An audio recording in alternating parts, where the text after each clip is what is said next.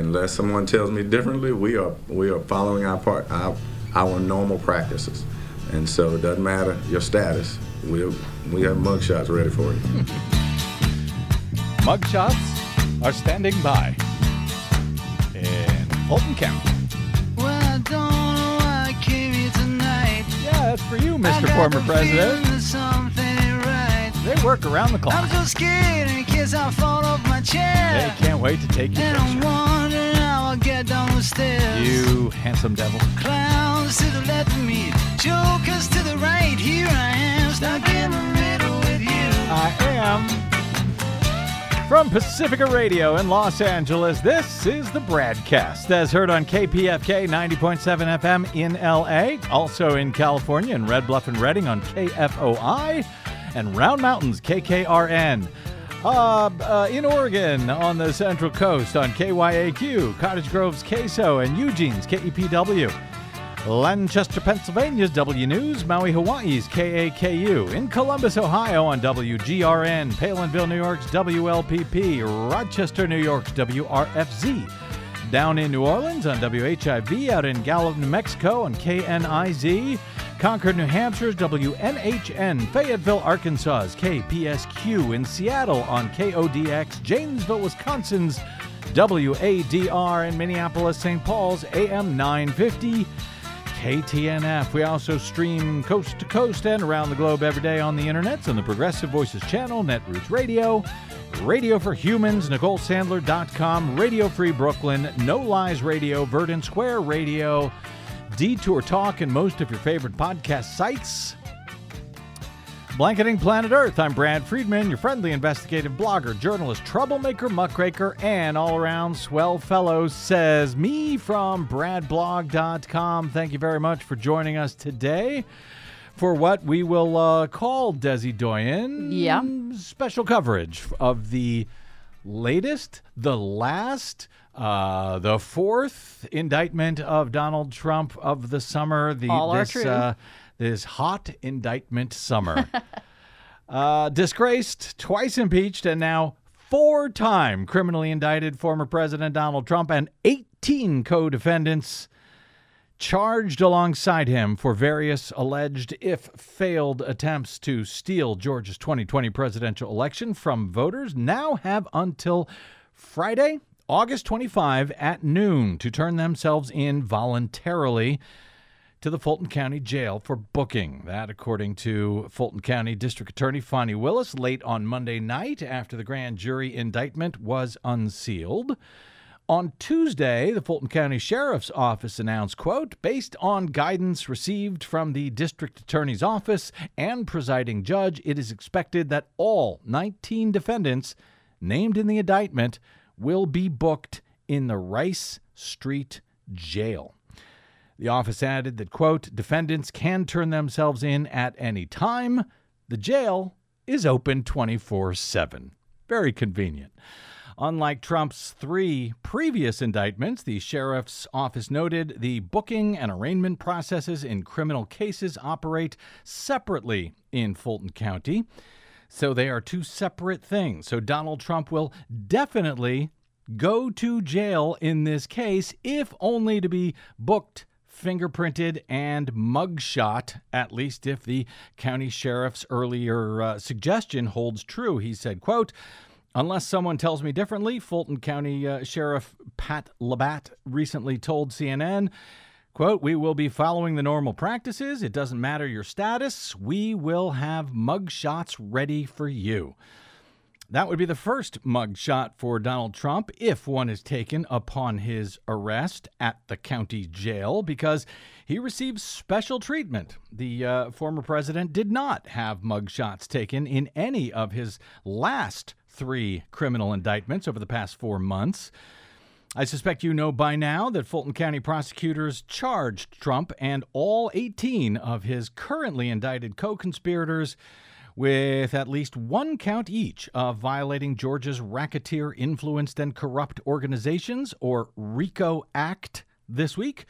If found guilty of that one act alone, defendants will face a mandatory minimum five year sentence. Though it's unclear if, as DA Willis has stated, that five year sentence includes jail time or if probation may also be included as part of that minimum sentence. But that is just one of the 41 charges including included in the indictment, 13 of which Donald Trump is personally accused of. Other charges Trump and defendants are facing include solicitation of violation of oath by a public officer, conspiracy to commit impersonating a public officer, conspiracy to commit forgery in the first degree, conspiracy to commit false statements and writings, conspiracy to commit filing false documents, conspiracy to commit forgery in the first degree, filing false documents, and solicitation of violation of oath by a public officer. Moreover, as we reported in great detail on yesterday's broadcast, one of Trump's former attorneys, Sidney Powell, and several Georgia Republican and election officials are also charged in relation in relation to the breach of, the tampering with, the copying of, and the distribution over the internet of sensitive voting system software in Coffee County, Georgia software that is used across the entire battleground state as well as in jurisdictions in more than a dozen other states and that will be used again in the critical 2024 presidential election last uh, next year. See uh, bradblog.com for much more on that matter, which we helped break on this program over a year ago and have been reporting on ever since. Also charged on Monday night were Trump attorneys Rudy Giuliani, John Eastman, Jenna Ellis, and Ken, uh, Ken Chesebro. Former Trump DOJ official Jeffrey Clark, the former GOP state chair in Georgia, a sitting GOP state senator in Georgia, and many others who took part in this alleged broad criminal enterprise, as alleged by Willis. The various indictees are accused of lying to high ranking state officials to strong, strong arm or hoax them into flipping the results of that state that Joe Biden won over Donald Trump. They're charged with creating and distributing faked and forged electoral uh, college documents, the appalling harassment of election workers in hopes of tricking them, hoaxing them into making false confessions of fraud solicitation of Justice Department officials, the solicitation of then Vice President Mike Pence, the unlawful breach of election equipment, and acts of obstruction. In all, Following the most recent indictment, his fourth in just over four months, and in theory, the last one that we are at least expecting this summer, Donald John Trump is now personally facing 91 criminal felony charges across four separate jurisdictions at both the state and federal level. Even as he is not only running for president of the United States in 2024, he continues to be the choice far and away, at least for now, among Republican primary voters for next year's nomination to be the party's standard bearer, according to all recent polling. Donald Trump, of course, denies any and all wrongdoing. He describes the latest indictment, just like all of the others, as a witch hunt against him, and he claims that he will soon reveal, quote, irrefutable evidence that the 2020 election was stolen from him disproving the mountain of actual evidence provided by prosecutors from special counsel Jack Smith in D.C. to Fani Willis in Georgia that he and his team repeatedly attempted but failed to steal the election himself. On Wednesday afternoon, according to CNN, just before airtime, D.A. Willis has requested that the judge in the Georgia case set a trial date of March 4 2024, for those keeping track of such things at home, that would be the day before Super Tuesday next year when nearly 15 states will hold their presidential primaries. Okay, then, does that sound like uh, fun to you, Desi Doyen? Not really. oh, okay. Well, you got the trial, you got Super Tuesday. Sounds a little busy. Should be an easy week. Uh, after covering the details of the latest indictment on yesterday's show, we will get to some analysis today, both legal and political, from a couple of regular guests on this program. Joining us once again today is former attorney, former Republican, and current Daily Kos legal contributor, where he is known simply as Keith DB. That would be Keith Barber, who joins us from uh, from a far right enclave in the great state of Florida. Keith Barber, welcome back. And by the way, is it funny or funny? I think it's funny. I think you might be right, but I'm sticking with funny for the moment. Yeah. Also joining, also joining us, uh, as is uh, frequently the case for our special coverage panel programs, is the much beloved longtime blogger known as simply Digby at her Hullabaloo blog. Uh, she is the award-winning salon columnist Heather Digby Parton. Oh, Heather. Welcome back to the BradCast. And is it Cheesebro or Chesbro?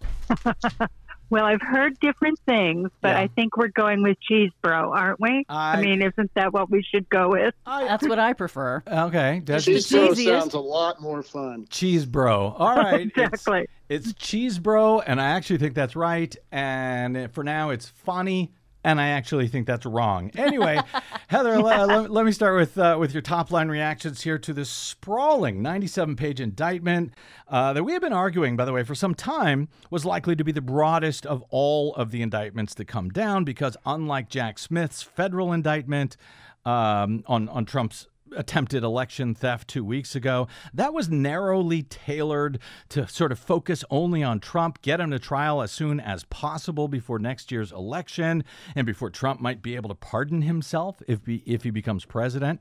Again, uh, Fani Willis, of course, is under no such constraints at the state level where Trump cannot pardon himself, even if he wins next year and becomes president again. So I'm wondering, just uh, for the moment, your top line thoughts on these broad new charges.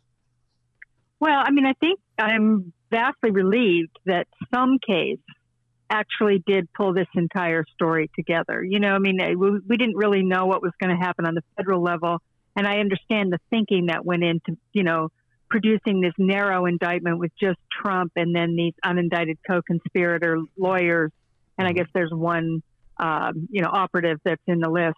Mm-hmm. I, I get the the reasoning behind that, but I was really glad to see that she did do this, you know, this sprawling story, which mm-hmm. really does encompass the entire thing, at least to the extent that we that we know about it, and it mirrors in many ways what we saw in the January 6th uh, public he- January 6th committee public hearing, mm-hmm. which sort of brought all these things together. And so seeing this that story go before a jury, I think is really important. And, you know, I don't care at all if it happens before the election or after it. Just this has to be done.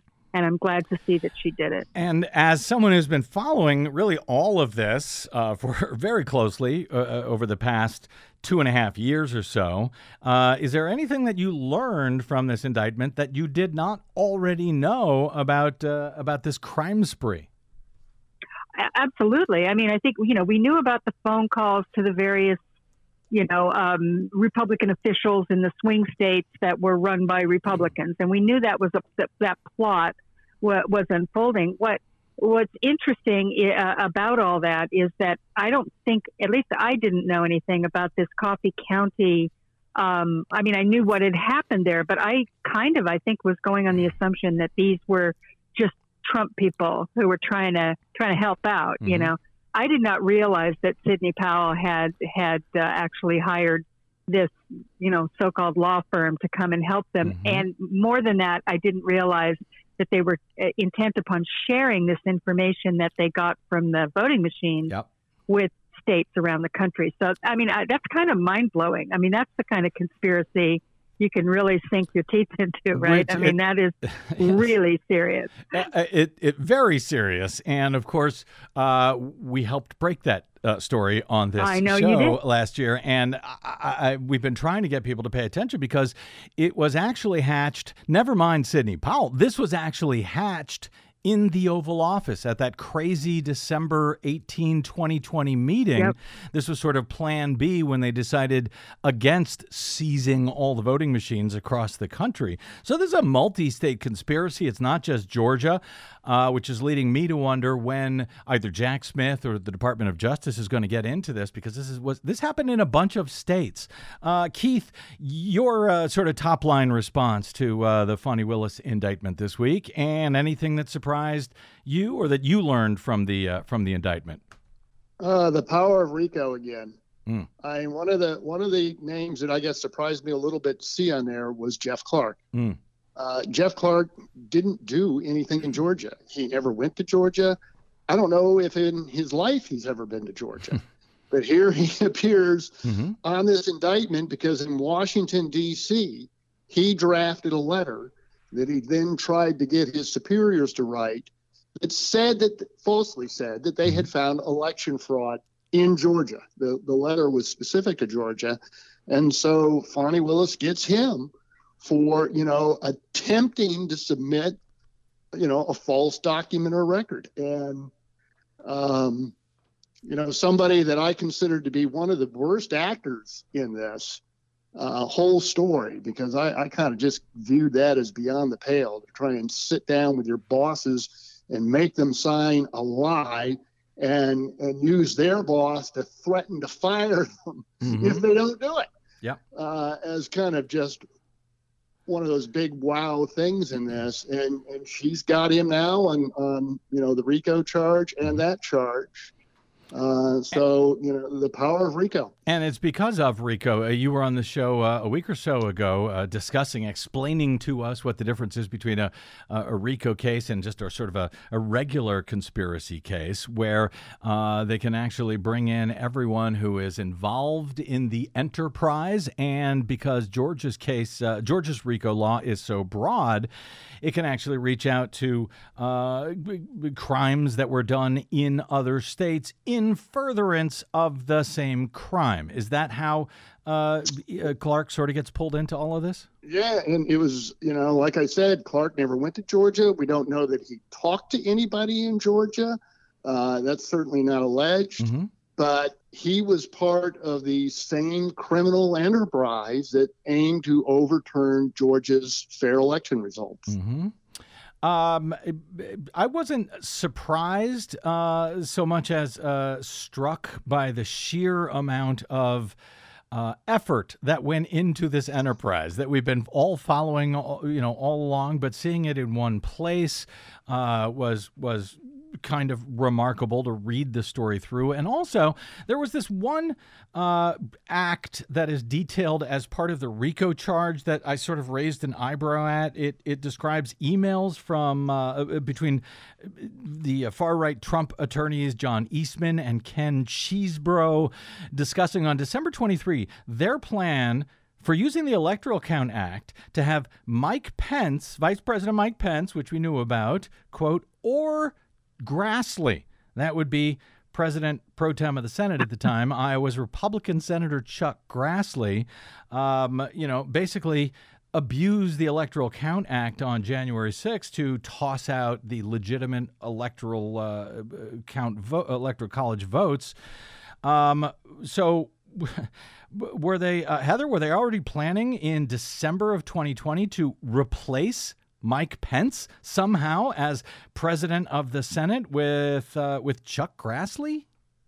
Well, it sure sounds like it was some kind of a plan B. Like maybe if Pence refused to even appear that day or something, that they could replace him with Grassley or some, you know, something like that. I mean, that, that's been curious to me for a while. Mhm. What they had in mind with that Grassley part of it, and Grassley was all in, by the way. I mean, let's not think that he was, you know, he didn't understand what he was doing.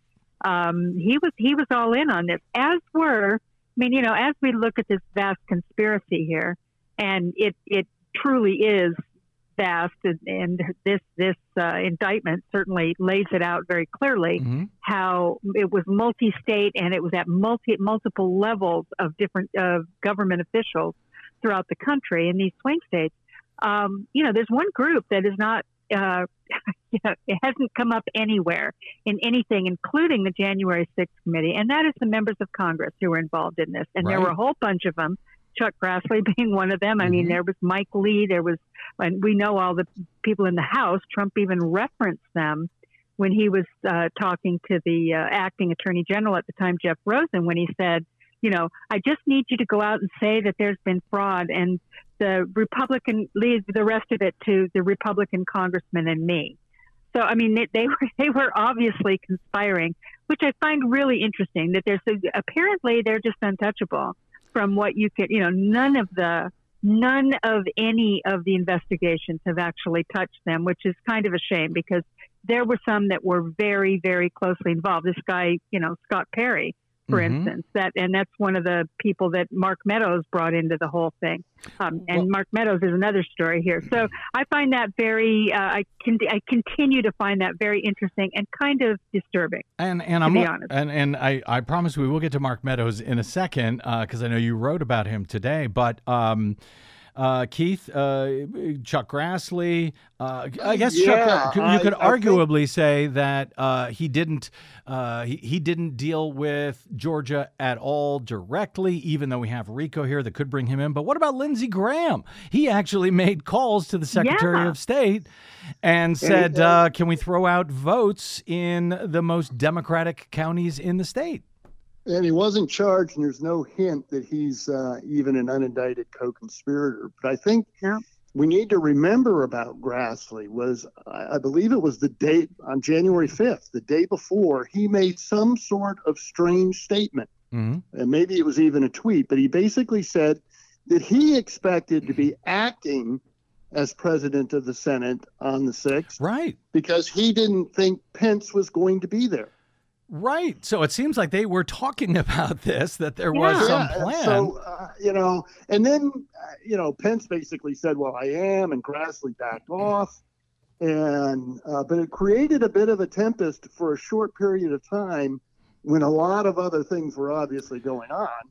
Um, but, uh, you know, that it has been one of those unresolved little mysteries about this, that statement.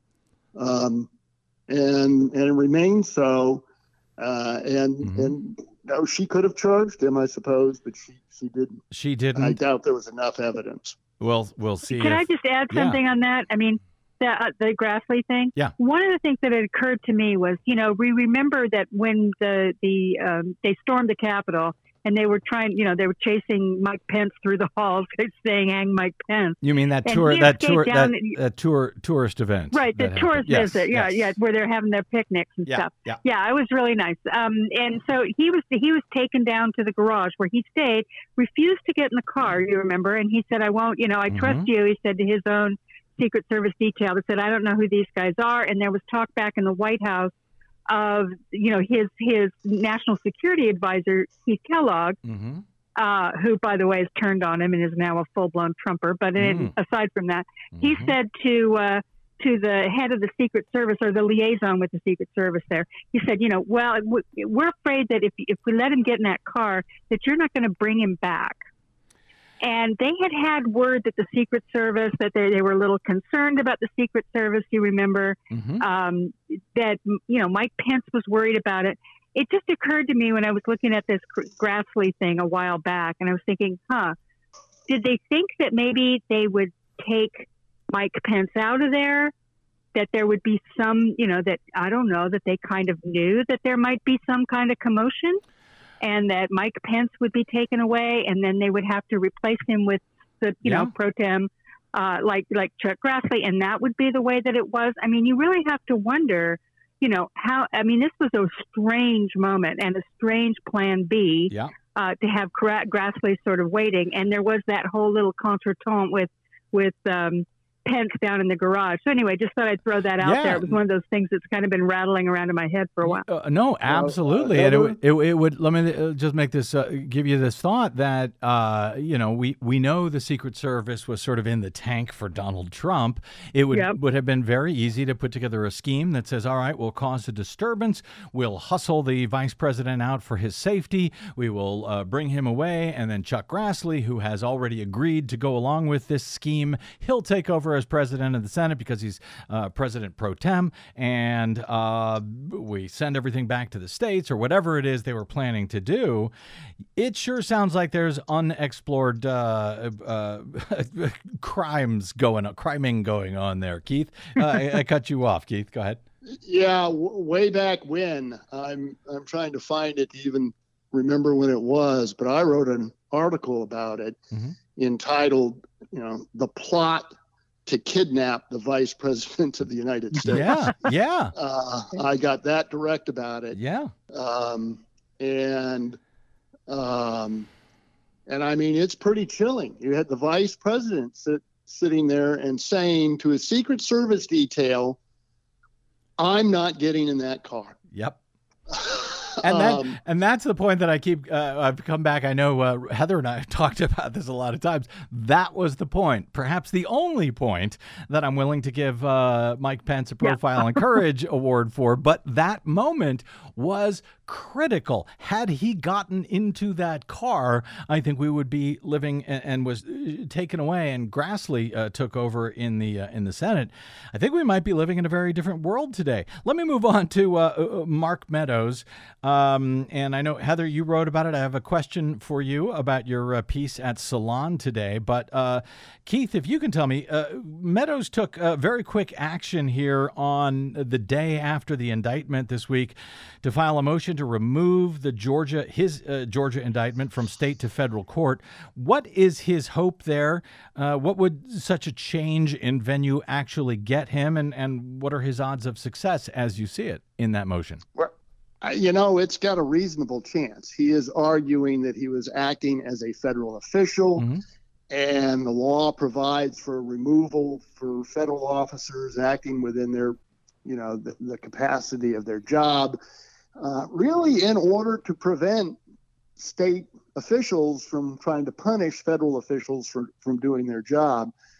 And uh, so it's got a credible chance. I'm sure that Fani Willis will have arguments against it, Mm. uh, but uh, you know it, it's at risk. I think that he is hoping to complicate the case and to delay it, to get it into a federal court where there will at least be a chance that the judge is a Trump appointee Mm. and therefore might be more favorable to him, and to get it uh, in a venue where he is more likely to get a favorable jury. Mm. And of course, if it's a uh, if if that goes his way, if it becomes a federal trial, would he then be charged under federal law or Georgia state law? In other words, if Donald Trump was then able to uh, win the presidential election next year, would he be able to pardon Mark Meadows?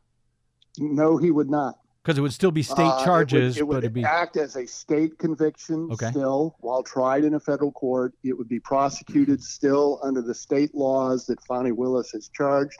And in fact, Fani Willis's office would still be the prosecutors for the case and not federal prosecutors from the Department of Justice. Well, it is interesting that in the Georgia case, Meadows is charged, like all of the uh, uh, 19 of the co conspirators, uh, under the RICO charge, uh, uh, number one, but he's only charged under one other for one other act, whereas most of the folks, uh, Keith, you pointed out, uh, uh, you know, have charges have about seven charges each on average.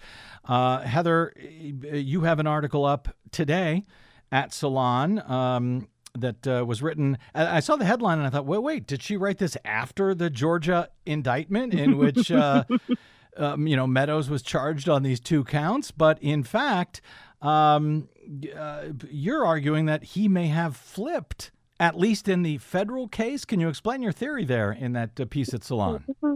Well, I you know I don't know, and I don't think anybody knows. It's been one of the great mysteries of this whole thing. I should preface this by saying Mark Meadows did one smart thing in his life. He's not the smartest guy, but he hired a lawyer by the name of George Terwilliger, who is a very highly respected lawyer in Washington D.C. He was a member of the Bush administration, and I think he travels in the same circles as Bill Barr. You know, he's mm. in that kind of a group right. very hardcore conservative lawyer, but he has protected Mark Meadows throughout this entire thing very, very wisely. And Mark Meadows has actually done what he told him to do, and he shut his pie hole and did not go out and start talking on TV about all this. And so It's been very curious what he did. We know that he testified before the federal grand jury, and it's very weird that he didn't show up in that indictment of Donald Trump because he was intimately involved in all this stuff.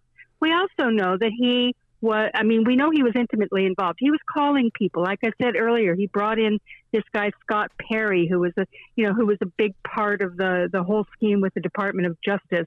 He, he was very much, he was passing around um, to the Department of Justice, telling them to investigate things like the weird Italian satellite conspiracy theory. That was Scott mean, he was Scott Perry, there. the uh, Republican, uh, Republican congressman from Pennsylvania. from yeah. Pennsylvania. Yeah, exactly. So he, you know, he was earlier when he had when the January 6th committee first, um, you know, subpoenaed him. He cooperated and he gave them a bunch of information. And then his book came out, and Trump got angry at him because he talked about how he was disheveled and wearing a T-shirt when he had COVID, and and and uh, you know, Meadows shut down. Now I suspect he shut down because of his lawyer um, Terwilliger, who told him, "Okay, that's it. You're not doing that." And when it when it went to the Department of Justice, they they filed a contempt charge against him for failing to you know fulfill a subpoena. The the Congress did, the Mhm. committee did, and the DOJ didn't didn't charge him. They did charge Bannon, Steve Bannon, and they charged um, Peter Navarro. Mhm. Um, but they didn't charge him and they didn't charge Dan Scavino. So maybe that came under some executive privilege thing. In any case, I'm just saying it, it's weird. He went to Georgia. He was he was um, subpoenaed down there. He testified before the grand jury, the the original uh, special grand jury, Mhm. and he took the fifth apparently. Now we know why he took the fifth because you can see by this indictment that they had him. You know that they that he they are indict they indicted him Yeah. on this crime of talking on the Raffensperger call. Apparently, he said some things on that call.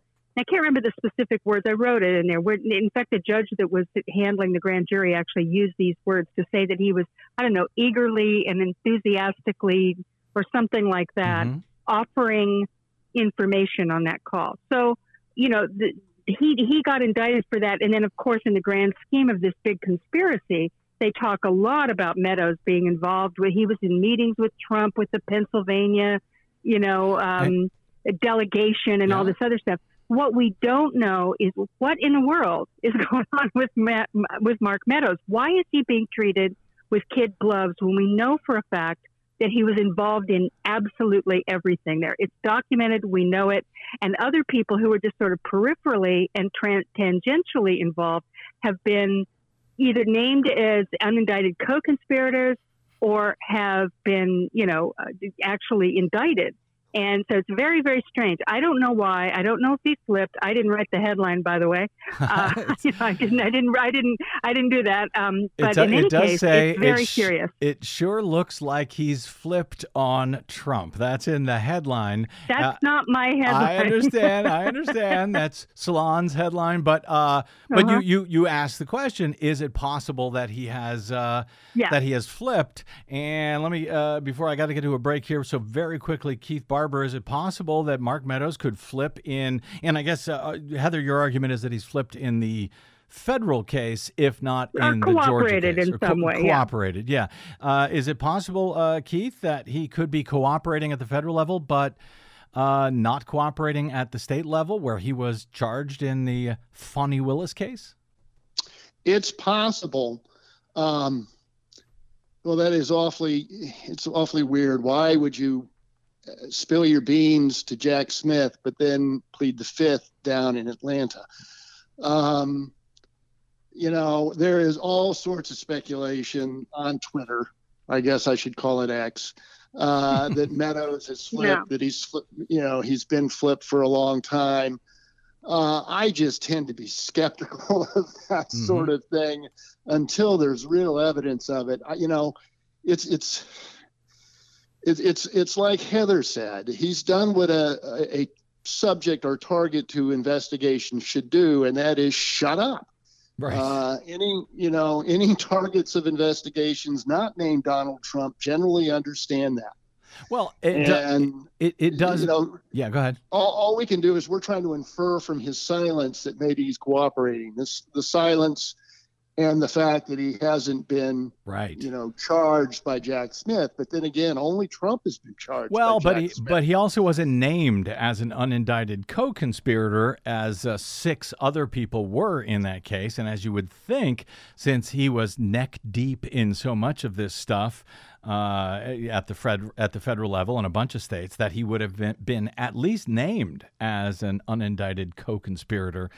Uh, which does uh, sort of lean in uh, the favor of the argument that uh, uh, uh, Digby is suggesting there, at least. Listen, guys, I got to take a quick break, and I want to come back and talk about Trump's claims at exoneration and some more political stuff, including the GOP, the first GOP debate, which is.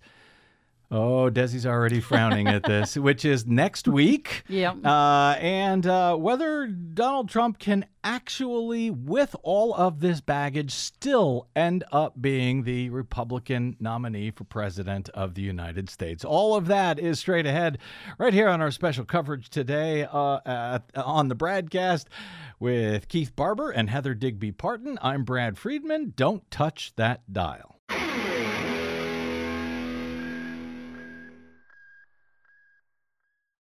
What the public hears on the public airwaves matters. At the BradCast, we do our best to bring you accurate news and analysis on the issues that actually matter, and we do it all independently without corporate or political influence.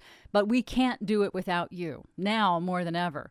Please help us stay on your public airwaves by going to bradblog.com slash donate to help keep us going. That's bradblog.com slash donate. And thanks. I am an innocent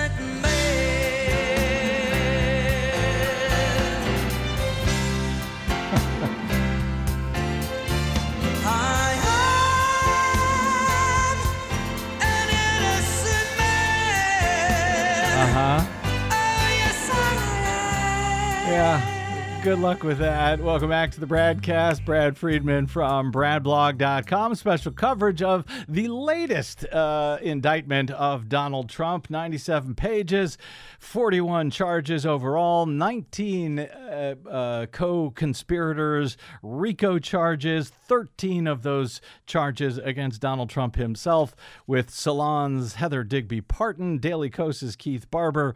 Uh, as, as, as Trump supporters woke up on Tuesday morning following the late night indictment, uh, the announcement of the indictment of Trump on Monday in Georgia, the first thing that they may have seen was an early morning post by Trump at his social media website reading, quote, a large, complex, detailed, but irrefutable report in all caps for some reason, I don't know, on the presidential election fraud, which took place in Georgia, is almost complete and will be presented by me at a major news conference at 11 a.m. on Monday of next week in Bedminster, New Jersey, based on the results of this conclusive all caps report all charges will be dropped should all charges should be dropped against me and others there will be a complete exoneration they never went after those that rigged the election, he argues. They only went after those that fought to find the riggers.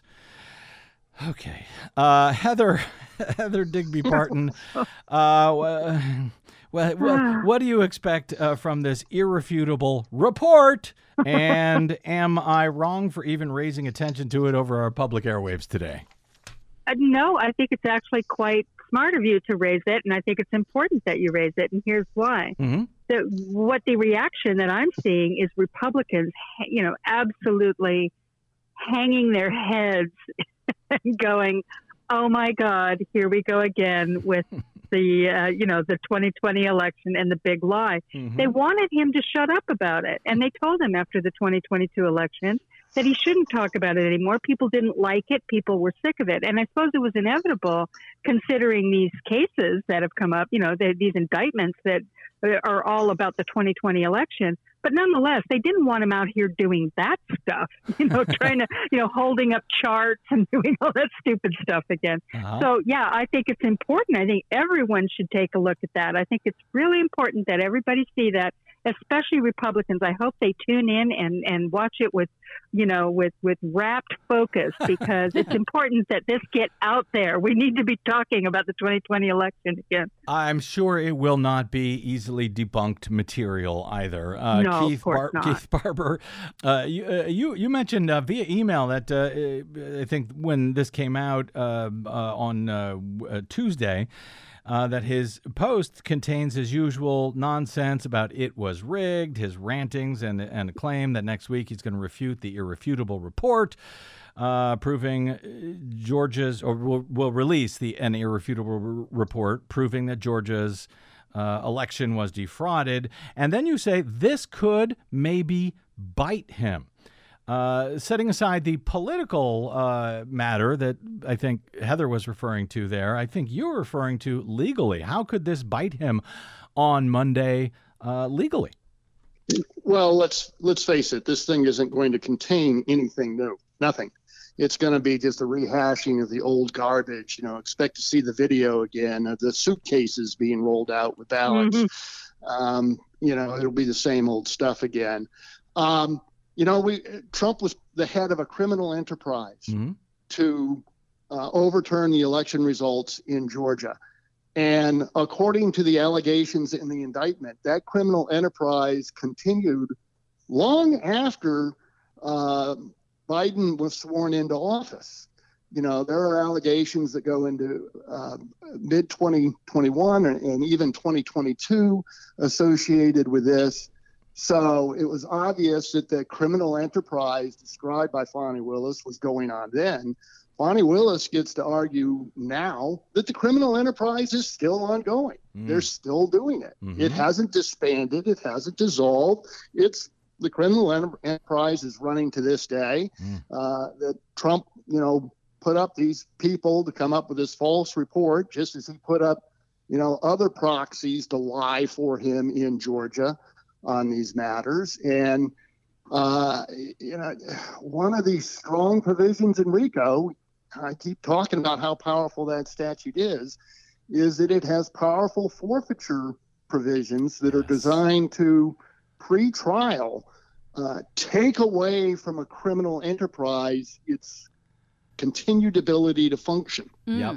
Yeah, to And- seize the uh, to seize ill-gotten gains, which would make it very hard for him to defend himself if he has to turn over, I guess, funds that he raised under these uh, false claims of, uh, of You know, fraud. I, yeah, I'm not sure what it would be that uh, Ms. Willis could go after, but uh, I'm hoping that she has some ideas. But I, you know, she gets to say that it's not over. The criminal enterprise hasn't dissolved, and this court should do something uh, to make sure that it can no longer function. Now, now, Keith, I have a quick question for you. Um, as I understand it, and please correct me if I'm wrong. Wrong. Even if Trump could prove his nonsense about the 2020 election, um, doesn't that mean that though you still are not allowed to try to overthrow the government and seize the presidency? that that's still against the law, regardless of what, how how right you believe you are. Yes, that's true. Uh, a, a genuine belief, and maybe even we'll stipulate for the purposes of discussion, This hypothetical. a correct belief uh, that there were problems with the election, that they were significant, does not mean that you can commit forgery. Mm-hmm. For example, and forge electoral college certificates. It does not mean that you can threaten a Secretary of State with criminal prosecution unless he finds for you the exact number of votes that you need. Uh, You, can't know, solicit a, an officer, uh, an official to uh, violate their oath of office. Stuff like that is still illegal. Yeah, you can't. Um, you can't demand that your subordinates sign a letter that's a lie. I, I, I, I think uh, I think I saw jo- I think it was Josh Marshall at Talking Points memo uh, today who said even if you think the bank owes you money, you are not allowed to go and stick up the bank to get it. Uh, Heather, I want to uh, hit a couple more uh, uh, points here on, on the political side of this very quickly in the few minutes that we have. Um, what uh, so kind of a screeching turn here, but Heather, what should we expect from the first GOP primary debate. The very first one will be on Wednesday, August 23, Milwaukee, Wisconsin, a critical battleground state. Uh, what should we expect from that debate? And I guess the maybe uh, interesting question of whether Donald Trump will show up for it or not. Well, I think that's a, that's actually a big question. I mean, if he shows up, it's a different debate because, of course, you know everything's all about him, uh, and it will be potentially about him if somebody like you know somebody like Chris Christie will obviously go after him. That's his whole brand in this It race. should it should be about him. doing. It should be about it should him, be. shouldn't he's it? I mean, the, he's the front runner, right? That- I mean, and, and if he doesn't show up, you'd think they would all go after him. But look at how they've reacted to everything. They all act like, you know, they walk around on eggshells about about Trump. So I wouldn't, you know, if he's not there, I don't think they'll all go after him. Maybe they'll make some te- tepid little little remark. They'll ask Mike Pence about the the the. Uh, you know, January 6th or the Mhm. case in Georgia, which, by the way, today he did say the election was not stolen in Georgia. Big Yeah. of him. Um, so you know they'll they'll ask him they'll ask him questions like that. But I think what's going to happen, I mean, what what I suspect is important here is that it will be the first sign of two things. One, who are going to be the first ones to drop out? We'll start to see that they'll be you know some of these people will we're not going to see them again. Um, and the second thing that will be everybody's watching, of course, is can DeSantis say anything to try and rescue himself? Because I think this may be his last hurrah. He is doing. He's on a full Scott Walker, you know, um, odyssey Mm, where yeah. you know when one debate or maybe it was two during the 2016 campaign and he Mhm. had been the great white bread hope like DeSantis has been Right. and and none of that's working out for him so that's what I'll be looking for anyway Well, and uh, by the way, when I say it should be about uh, Donald Trump, uh, Donald Trump is making the 2024 race about Donald Trump. So I- sure it seems to me that that's the only issue that uh, Republicans are running on at this point, that they have to run on, or at least that he is letting them run on at this point. I totally agree. I mean it should be about him. It is about him. He's running as an incumbent right? I Mhm. mean pretty much so let's talk about him I mean and they don't really have anything else to say let's face it there's no real agenda Well, they're so about to. this is what it is They're about to nominate someone with 91 criminal charges against them. It seems like a topic of note. Uh, Keith Barber, does uh, does Donald Trump have anything to actually gain by uh, participating in the debate uh, next week?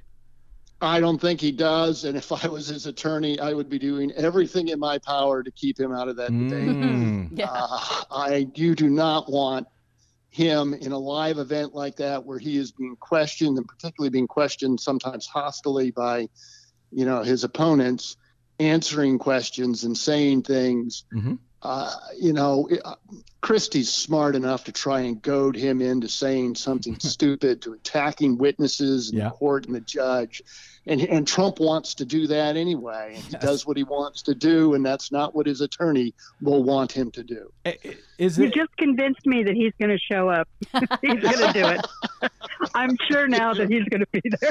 because Yeah. it's the most Because wrong it's the thing. thing to do. Exactly. To uh, but, uh, by the way, there's an RNC requirement in theory that uh, candidates, all the candidates, must sign a pledge to support the party's eventual nominee if they want to participate in the uh, in this debate. I think Trump has said. That I don't know if he, who who who will and who won't sign that uh, sign that agreement. I mean, will Chris Christie really sign that agreement? I will support the uh, nominee even if it's Donald Trump. Will he sign that in order to show up on the debate? Well, he said that he wouldn't, but then recently I think I heard him say that he would sign it because, you know, it's not worth the paper it's written on because Donald Trump is not going to follow it anyway. So Mm. it is all, the whole thing is ridiculous. So I, I, you know, I suspect it's just, you know, it's a joke. All right, let me go around the table in just a few minutes that we have here. Um, because this has been coming up more and more uh, in my brain. I've sort of hinted at it a, a, a little bit. Uh, it's still sort of just a spidey sense, although I am hearing, since the Georgia indictment, I am hearing from uh, more listeners via email about this.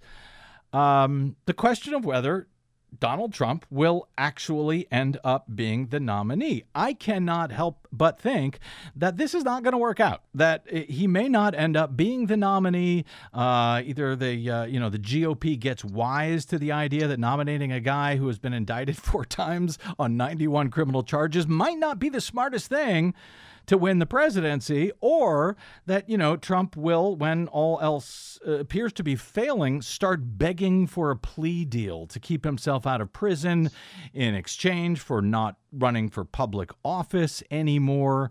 Uh, it feels to me like somehow this just can't continue. And maybe I'm just too optimistic, but you know what? I was also optimistic when everybody said it wasn't going to happen that, yes, Donald Trump was going to finally face accountability with indictments uh, a long time ago. I, I just, I'm not predicting it, but I have this feeling he is not actually going to be the nominee, uh, or at least, yeah, on the ticket uh, when we get to uh, uh, November 2024. Let me get uh, your thoughts. Am, am I wrong about that? Am I overly optimistic? Keith, your thoughts? You're wrong. Okay, fair enough. Um, I, I, will sum it up. Mark this down. we will uh, play it next year, Desi Doyen, okay. if uh, need be. All right, go ahead. Um, yeah. Donald Trump has already had a jury find that he raped a woman. A judge has already ruled not once but twice that that, that is what the jury decided. And his supporters do not care. If his supporters do not care that a jury has found that he raped a woman, they won't care about anything. None of this. And in the days when you thought that maybe GOP leadership could could derail a candidacy, and maybe they could back in the in, in, mm-hmm. in different days. That's not true anymore. Uh, this is in the hands of the radical cult MAGA segment, and nothing will deter them. And if that rape story doesn't you know tell you that then nothing will and even if he goes begging these prosecutors to let him off the hook once it looks like he's really going to go to prison and have to muss up his hair uh, that he's uh, got to get out of this some way or another. The only thing that he has to offer right now is essentially saying, "Okay, I won't run for president if you uh, don't make me go to jail." He's going to pull that deal off with three different prosecutors in three different jurisdictions. I mean, even if Jack Smith bought it, and I don't think that he would, uh, are you going to get Bragg and Willis to do that too? I I just don't see that sort of thing happening. Correction, that's three different prosecutors in four different jurisdictions. four different uh, Heather, so, yeah. Heather Digby Parton, would you also like to tell me that I am wrong? And we're going to, yes, again, I would. we are recording yes, this for the record. You Go are ahead. so wrong. Uh-huh. You okay. are so wrong. Okay. Okay, write it down, Desi. Okay, okay got He it. is Mark wrong. Okay. Yeah, okay, good. Right. Because there is, no, first of all, you're you're saying that Donald Trump's going to get up in front of a judge and admit that he that he committed a crime and that he did all this and that everything he's been saying for the last two years has been wrong and that he is guilty and that he's going to accept this plea deal. It's just completely, I think he would rather, honestly, I think he'd rather go to jail than ever admit it. And furthermore, yeah. the thing that he thinks is going to save him is becoming president again. Now, I realize that the state you know, in, indictments that he's facing in Georgia. I mm-hmm. think he's just thinking, I'll wing that too. I'll figure out a way. I'll get some new Georgia, you know, some new guy in the in the governor's mansion, and we'll make yeah. it so they can pardon me. I mean, he no way. He just assumes that his his way out of this is to win the election and then basically make all this stuff go away. So I don't think there's a chance in hell that he will face thinks he's facing going to jail. I don't think he believes he will ever go to jail. And uh, I, I, take it that means you also agree with Keith that uh, the voters are not going to get wise to this. Remember, we're still, you know, months away. Uh, from the actual uh, primary voters turning out, they're not going to be looking at this and go, you know what? Do we really want to nominate a guy who's facing 91 charges as our standard bearer? You don't think that's going to have any effect on the uh, mm. Republican voters next year? It might have an effect on some Republican voters, but not enough to deny him the nomination. I mean, there may be some who are going, "Hey, you know, do we really want this?" But th- there just aren't enough of them. Most of the party are MAGA now, and they are going to vote for him. And if if he isn't the nominee, if somehow or another someone else becomes the nominee and Donald Trump is still standing, they're not going to vote at all because it's all about him for these people. As long as he's on the Hmm. stage, it's about him. So, as we were saying earlier, so I just don't, I just don't see any possibility that he's not going to be, not going to be the guy, unless you know, obviously something happens to him physically if he if he like nature or, takes its course know. or something. Mhm. yeah, yeah, exactly. That that sort of thing. If that happened, then obviously that things would be different. But then think about it.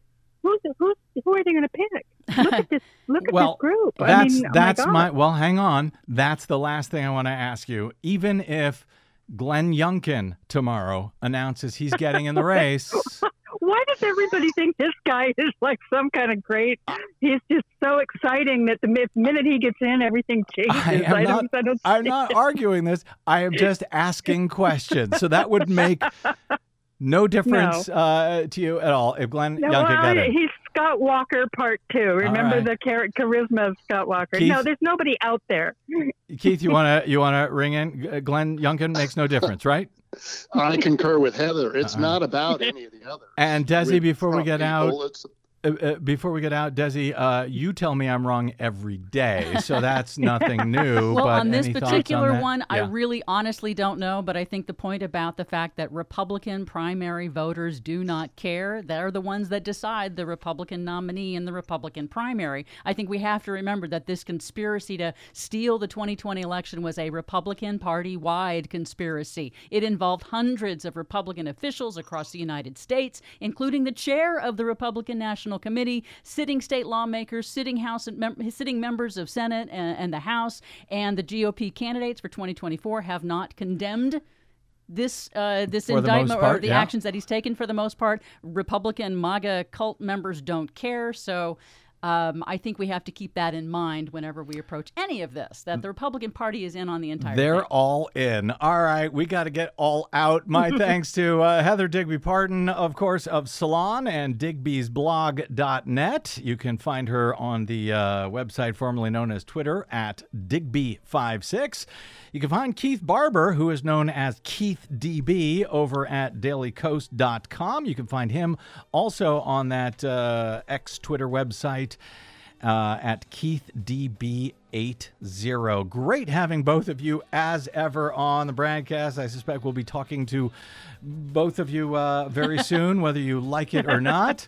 My thanks as well to Desi Doyen, our producer, and to all of you for spending a portion of your day or night with us. If you missed any portion of today's program, you can download it anytime for free at bradblog.com. There is no paywall there. That is thanks to those of you who stop by bradblog.com slash donate to help us stay on your public airwaves. Drop me email if you like. I am bradcast at bradblog.com, and you'll find me on the Facebooks, Mastodons, and site formerly known as Twitter at the Brad Blog. We will see you there. Until we see you here next time, I'm Brad Friedman. Good luck, world.